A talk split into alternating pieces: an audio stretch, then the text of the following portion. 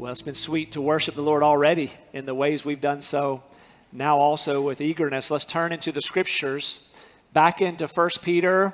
We're in chapter 3, and in a few moments, we're going to pick up in verse 8.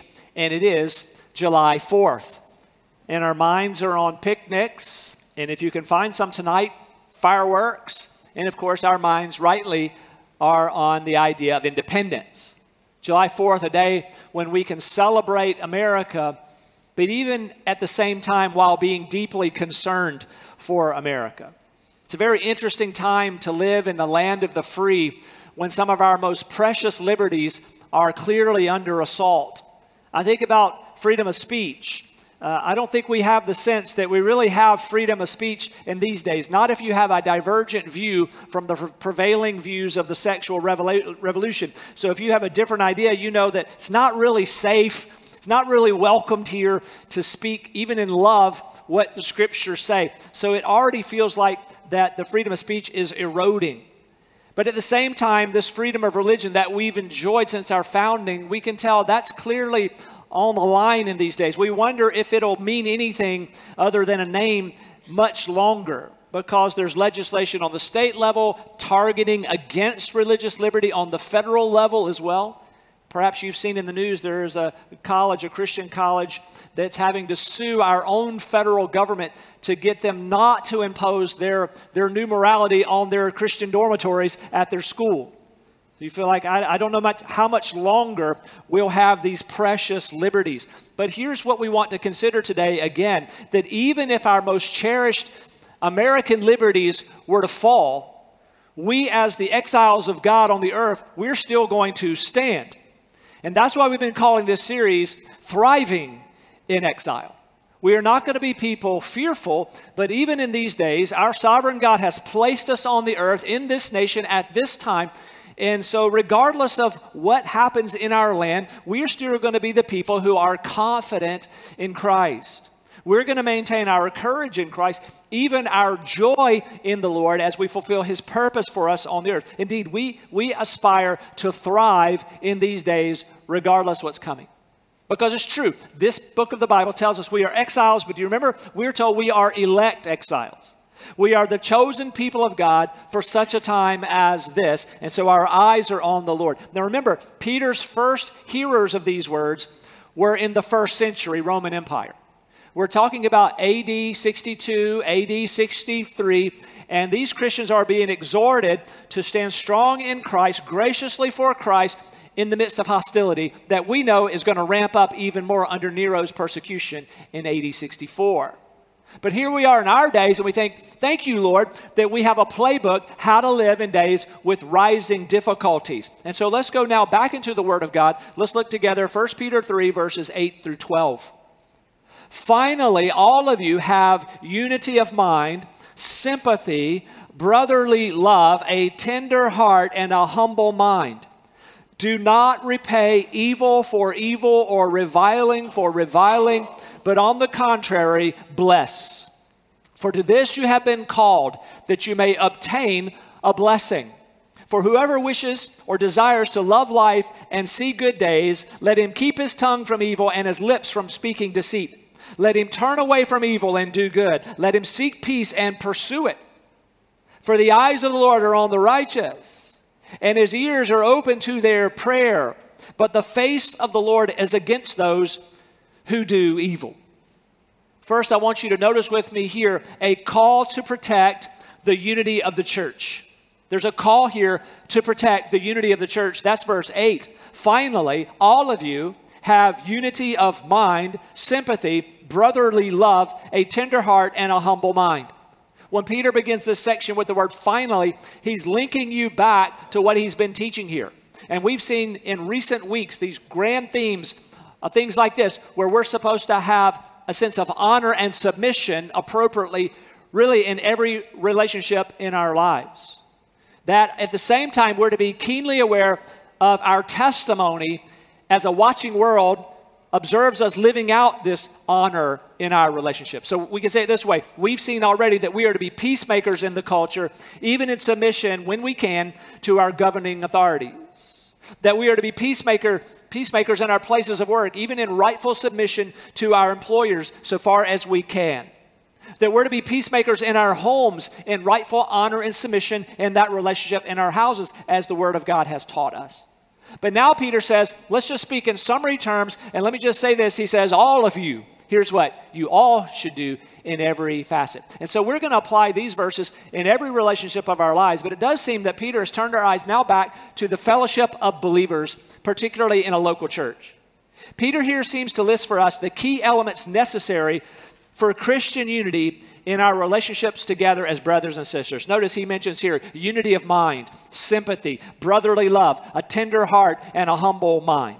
And we're going to look at these words in just a moment, but let's just pause here and say this idea of preserving unity has never been more important than it is right now. We recognize the context of our lives here in this nation. It seems that the spirit of the age is division that there are strong voices in our culture calling for the division of people, either on the basis of income or on the basis of race being called for division, on the basis of gender, or for people also just having a any hostility and every hostility against people of faith, Christian or otherwise. We just get the sense that there is a wedge being driven in every area of the culture to split people apart from one another. By contrast to that ugliness, God has given us a beautiful message, this gospel. That we point people to Jesus who can make all people into one people. It's Jesus who's building for himself a people, one people from every tribe, tongue, and nation. And that's what we get to bring out into this divided world. Uh, our rallying cry, our message is oh, Jesus could bring us together. So there's a spirit, though, of division in the age. And sometimes we even see it in our broader denomination at a time where I think we should be more unified than ever, still standing on the Bible. We still have these great six seminaries on the scripture, these great sending agencies, North American Mission Board, International Mission Board, should be more unified than ever. But it seems to be some efforts, the evil one trying to break open division there. You and I want to resist that. Now, the area we're responsible for resisting division is our local church that God has entrusted to us in these days. And we're told, how do we hold together in an age of division? Well, first of all, told here, we're to have unified minds. Unified minds. Look at verse 8. Finally, all of you have unity of mind. The New American Standard Bible translates that word here harmonious. The, the Greek word here literally has the idea of really having a harmony of thinking to have the same mind, to be like minded. So, as believers in a local church like ours, we're to be thinking the same things, we're to be believing the same things. And that's why I remind us regularly that we have three things that we really do look to and say, this is what unites us as a local church. We talk about our unity is built on our shared love for Jesus. Our unity also is, is built on our shared confidence in the scriptures. And our unity is built on our shared commitment to the Great Commission. So, of course, we have secondary differences, maybe third tier differences. We're, we're, a big family with different ideas about things. But when it comes to what holds us together in this beautiful unity, our shared love for Jesus, our shared confidence in the Word of God, our shared commitment to the Great Commission. Now, somebody might ask, well, do you have a more detailed statement of faith. Because to say you have confidence in the scriptures, what do you mean by that? And we actually do. In our Constitution, Constitution and bylaws, we've, we've affirmed even there that we affirm the Baptist Faith and Message 2000, which is a great statement. It speaks to a lot of things, um, most notably our stance on the scriptures that we hold to the inerrancy of Scripture, that we mean in those 66 books of the Bible, when originally written, free from any error. And so we have a high regard for the Word of God that you've all noticed. It's one of our rallying cries there. But this Baptist faith and message that we affirm also speaks to what a biblical marriage is. It speaks to the sanctity of human life, speaks to our passion for evangelism and missions. All that there, we say we affirm that. By the way, if you want to read more about that on our on our page on the website about us, you can look there and click the link for the Baptist Faith and Message 2000. It's a great statement, and we affirm that. So we're just making the point here as we protect the unity of the local church, we're to have the same mind. We're to be focused on the same things. So, in these essentials, we have unity here. And in those second tier type of issues that come along, differences of opinion and preference, all that stuff's going to happen, then we give grace to one another in those things. But this issue of preserving and protecting unity is not just a matter of the mind, though it is that. It's also a matter of the heart. And so I want us to consider now this. We've talked about having unified minds, but let's call it this. Let's also have affectionate hearts. Affectionate hearts. Look at these next three words that Peter uses. Let's, let's put these under that umbrella. He mentions sympathy, brotherly love, and a tender heart. Let's talk about sympathy a, a, second. That means to be sympathetic toward each other or compassionate toward each other, to actually care for each other. Doesn't the scripture command us to weep with those who weep and to rejoice with those who rejoice? So try that word on a second as you just apply this to your heart, your life in this body of believers. Do you have sympathy for other brothers and sisters in the life of the church? Could you say in your heart, Yeah, I have genuine compassion for these folks around me? I'm concerned for them. Maybe you say, Not really. I just show up once a week and then I don't think about these folks again until next Sunday. Listen, if that's the case, ask God to lift up your eyes beyond just your own very real needs that you would consider the needs of the other people in this body of believers where God has planted you. Make sure that you have a genuine concern for other people. So he talks about here having sympathy here. Also, he uses the word brotherly love. The Greek word here is Philadelphoi. We get our word Philadelphia from that. We've heard all our lives about the city of brotherly love. Well, that's the word that's used here, brotherly love. He used the same word already in this letter in 1 Peter 1:22. Remember this? Having purified your souls by your obedience to the truth, here it is, for a sincere brotherly love. Love one another earnestly from a pure heart. So we're just talking about protecting our unity as a church, having the same mind, now having affectionate hearts, and we're sympathetic toward each other and having a brotherly love. 12 times in the New Testament, at least, those words, love one another in that order, are given to us in the scripture. All kinds of other exhortations to love each other, but just that way of saying it alone, love one another over 12 times. Here's one example Jesus in John 13 34. Jesus said, A new commandment I give to you, that you love one another just as I have loved you, you also are to love one another. So we know that. We've known that verse our whole lives love one another, but we are to live that out with each other in the church. So try that word on for just a moment. You've tried on sympathy, compassion for others. Do you have a sense of brotherly love for your brothers and sisters here in the church? He uses a third word here that we're putting under this idea of having affectionate hearts. He talks about having a tender heart. I think once again that idea of compassion. Paul used the same word in Ephesians 4:32. He said, "Be kind to one another." Here it is, tenderhearted, forgiving one another as God in Christ forgave you. So we're to have a unity of mind. We're to have affection of heart toward each other. But also, this, we are to have a humble spirit in the church. Now, think with me having a humble spirit in a church is indispensable if we're going to be unified together. We can't be arrogant, thinking we're better than each other, and hope to have any idea of unity until Christ comes. Now, how do we maintain a mindset and, a, and an atmosphere of humility. Oh, it's by never moving off of the gospel. When you never lose sight of who you were when Jesus found you. That's why it's so critical we do observe the Lord's Supper together. But every day, bask in the grace of God that I know how bankrupt I was when Jesus found me. There's no way I can think I'm better than somebody when I'm a sinner who has been rescued by unfathomable grace of Jesus that I can't even fully understand. So I have to relate to people out of this whole posture of humility. So I think about our church, and I think this is true of us, I believe. As I think about interactions in the church over these years, I think, yes, there is a culture at Staples Mill of what I would call gospel humility. Now, I got to be careful here, right? Because I'm almost about to brag on our humility. It's a weird moment, isn't it? Like, is he bragging about how humble the church is? But I think I am declaring what I believe to be true because we just talked about why are we unified? We have a shared love for Jesus. And so that's the atmosphere here. It's why you got up in the morning. It wasn't for some personality up here. It was because you love Jesus. You, you love your Savior who's washed your many sins away. So you come with an attitude of humility. That's true of all the leaders of the church. It's true of all our musicians, our, our life group leaders, and, and everybody I interact with. Nobody is strutting around here. I hope when people visit with us, they pick up that very sense. There's no ego here. This is all because of Jesus. This is all for Jesus. It's beautiful and it's essential for us to have in the unity of our church. Now, this is also fun to think about that the greatest example of humility that any of us can think of is the greatest person who ever lived. Think of it with me. So, we're pointing in the scripture, we're pointed toward Jesus, God, very God in human flesh, the second person of the Trinity, as great as he is, King of kings, Lord of lords, and yet we look at this one who's the greatest of all, and he's also the greatest example of humility. Famously, Philippians 2 talks about this. Hear this with me.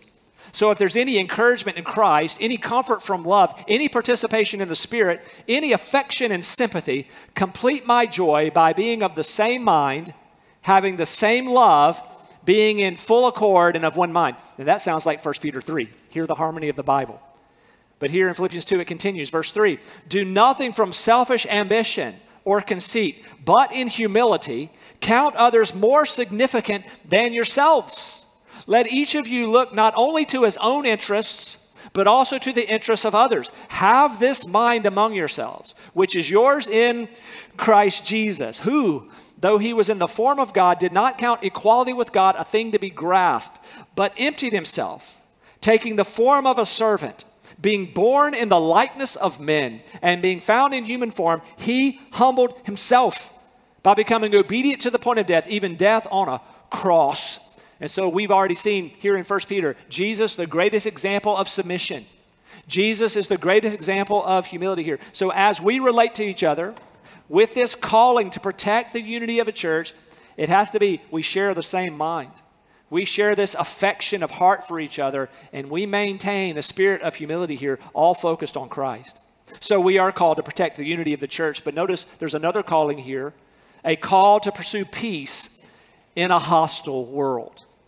You and I, as believers, are called to pursue peace in the midst of a hostile world.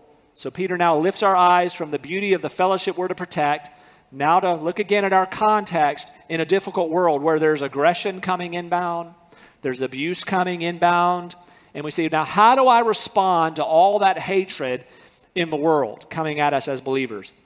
Verse 9, look at it. Do not repay evil for evil or reviling for reviling, but on the contrary, bless. For to this you were called, that you may obtain a blessing. Peter said, Here's another way in which you have been called. We've seen this already in 1 Peter. We've seen that we've been called to Christ Himself. We've been called to be holy as God is holy, chapter 1, verse 15. In, in 1 Peter 2 9, we saw we were called out of darkness into His marvelous light. In chapter 2, verse 21, we've been called to suffer for him like him. And now, here, chapter 3, verse 9, we are called to bless others, even when they are bringing hatred inbound to us. So we're told there's something we must never do. We must never return evil for evil. We must never revile when we're being reviled, but we're told something we must do in those occasions.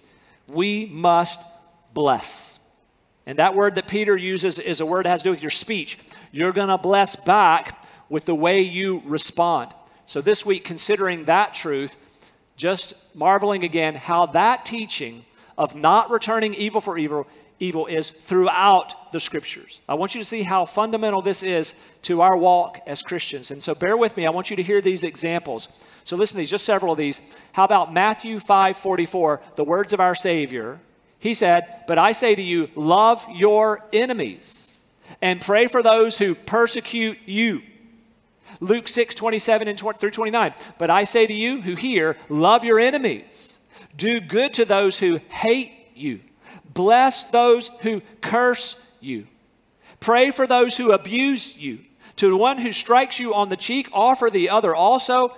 And from one who takes away your cloak, do not withhold your tunic either.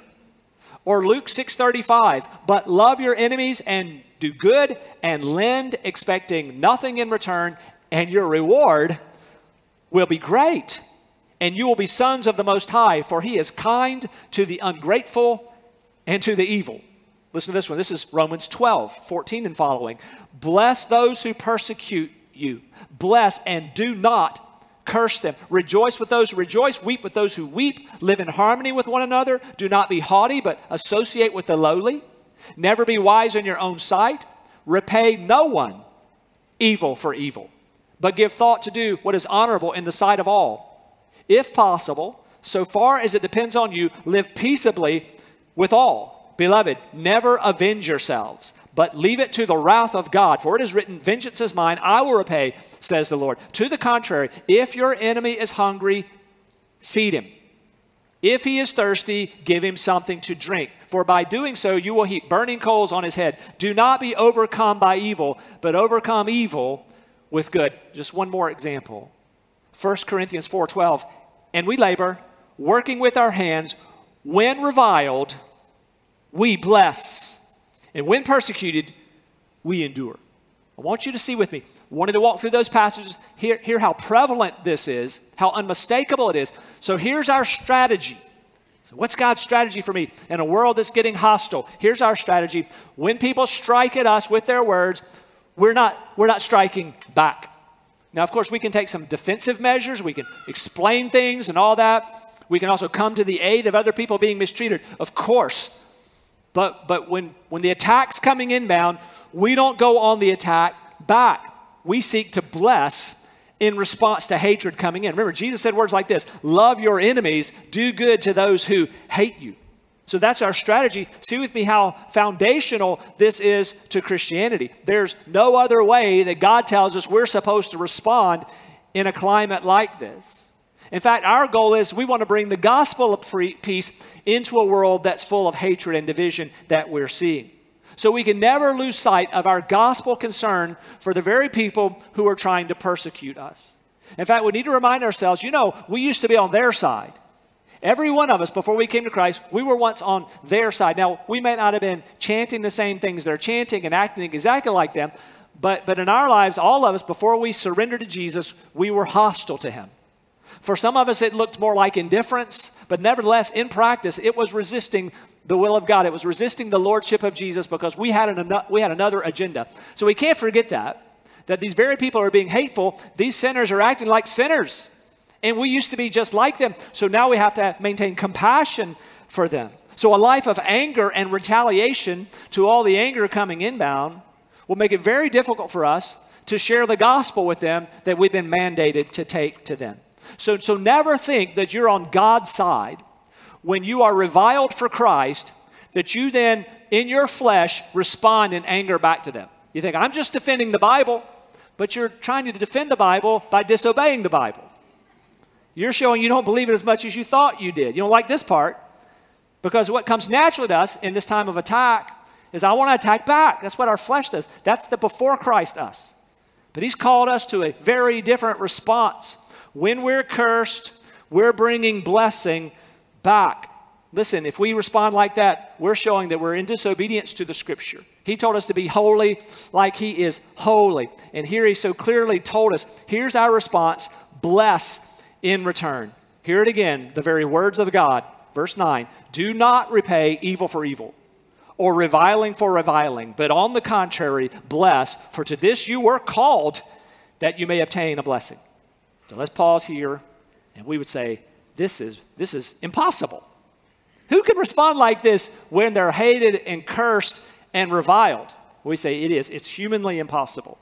But you and I are temples now of the Holy Spirit who lives in us. The same one who inspired these impossible words now lives in us. And if we're full of Him, this is how we will respond. This is, this is why we're called to this. It reminds us that since you and I cannot manufacture a response like this in our natural flesh, then we have to be pressing into Jesus. I love how the scripture talks about it being full of the Holy Spirit.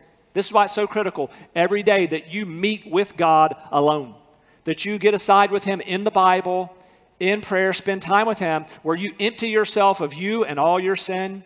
You ask the Holy Spirit to take up His life in you and live His life through you that includes this this is where, in that time with Lord, if you know your enemies' names, if they've already made themselves known to you who's coming for you, then you're praying for your enemies by name there in that time in God's presence before you face the day.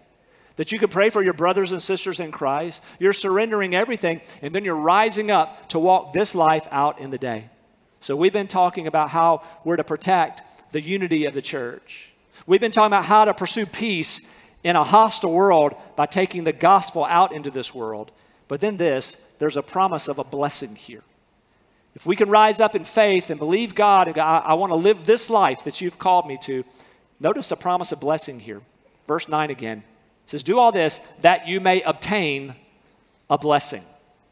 So if you'll bless with your mouth other people when they're coming with hostility at you by pointing to Christ, the Lord says, and I, am going to bless you. What we see in verses 10 through 12 is actually a quotation of the 34th Psalm. Look at verse 10 again.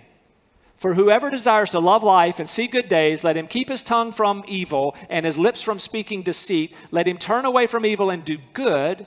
Let him seek peace and pursue it. Now, verse 12 For the eyes of the Lord are on the righteous, and his ears are open to their prayer, but the face of the Lord is against those who do evil. So, in a hostile world, you and I keep our eyes on Jesus, confident that his eyes are on us. Don't you love that? He says, My eyes are open towards you. I love the next part of it. My ears are open to your prayer. If you remember last week's passage, we saw where husbands were told, listen, if you don't live with your wife in an understanding way, if you don't treat her as a joint heir, then your prayers will be hindered. Well, this is the opposite of that. This is the man and woman who's all in, walking with Jesus, eyes on Jesus, and look, my eyes are on you, and my ears are open to your prayers. There's intimacy here. There's your blessed life as you obey and follow the Lord, trusting Him to live this out. So, where you have the mindset, I don't need to try to defend myself in an ungodly way back. I'm trusting God. His eyes are on me, and He is against those who are in wickedness. I can trust God to get this right. I don't need to join the fray in an ungodly way. I can speak the truth in love. I can contend for the faith in a way that would please the Lord. So, here, folks, let's consider this. Let's gear up to bless others who curse us. Let's have our hearts, minds, mouths ready to bless when we are reviled. In fact, we might even need to rehearse it. Maybe you play these scenarios in your head. All right, next time somebody tells me that I'm a hater because I believe the scriptures, next time somebody's inclined to say, well, you're just a bigot, what would I say if somebody brought that to me in a one on one conversation? How would I respond to that? Well, we've already taken off the table. I can't retaliate in my sinful anger. But I can say, all right, they say I'm a hater. If I'm having a one on one conversation, I can say, oh, oh, goodness, no. I don't hate you. I don't hate anybody. I, I, want the best for everybody. I believe what God has said in His Word is, is simply the best, and I want everybody to have that I come from a place of love there. Now, we're not naive. Sometimes people don't want to even hear that. No matter how nice you say it, it might all shut down right there and go horribly. But listen, what we've done is I'm speaking blessing back in here. But have in your mind, all right, I'm going to rehearse this where I want this conversation to go. I want it to go from that, I want it to go to the gospel. So what, so what if I had the opportunity to say, hey, do you have a moment where I can show you from the scriptures what God has said about sin and how there's forgiveness for everybody who turns to Jesus. Can I show you that? And then I'd be ready. Where would I go? I'd want to go to places like 1 Corinthians chapter 6 to go to those places which, which, they might think are controversial, but I want to show you God calls all kinds of things sin. But He will cleanse you if you turn from that and come to Jesus, the one who died on the cross. I, I would want to bring blessing, by bringing the gospel into this conversation. Or maybe we go to Romans chapter 6, where we talk about the wages of sin is death, but the free gift of God is eternal life in Christ Jesus our Lord. I, I would want to bring the gospel in and, and see what the Holy Spirit might do in that encounter. Let's, let's gear up for that. Let's get our minds ready to speak blessing even when hatred's coming inbound. So, do you hear the exhortation today from this part of 1 Peter? Let's hold together in beautiful biblical unity in a world that's intent on dividing everybody.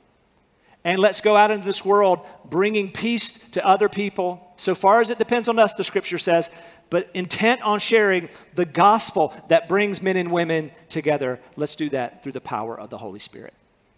Pray with me.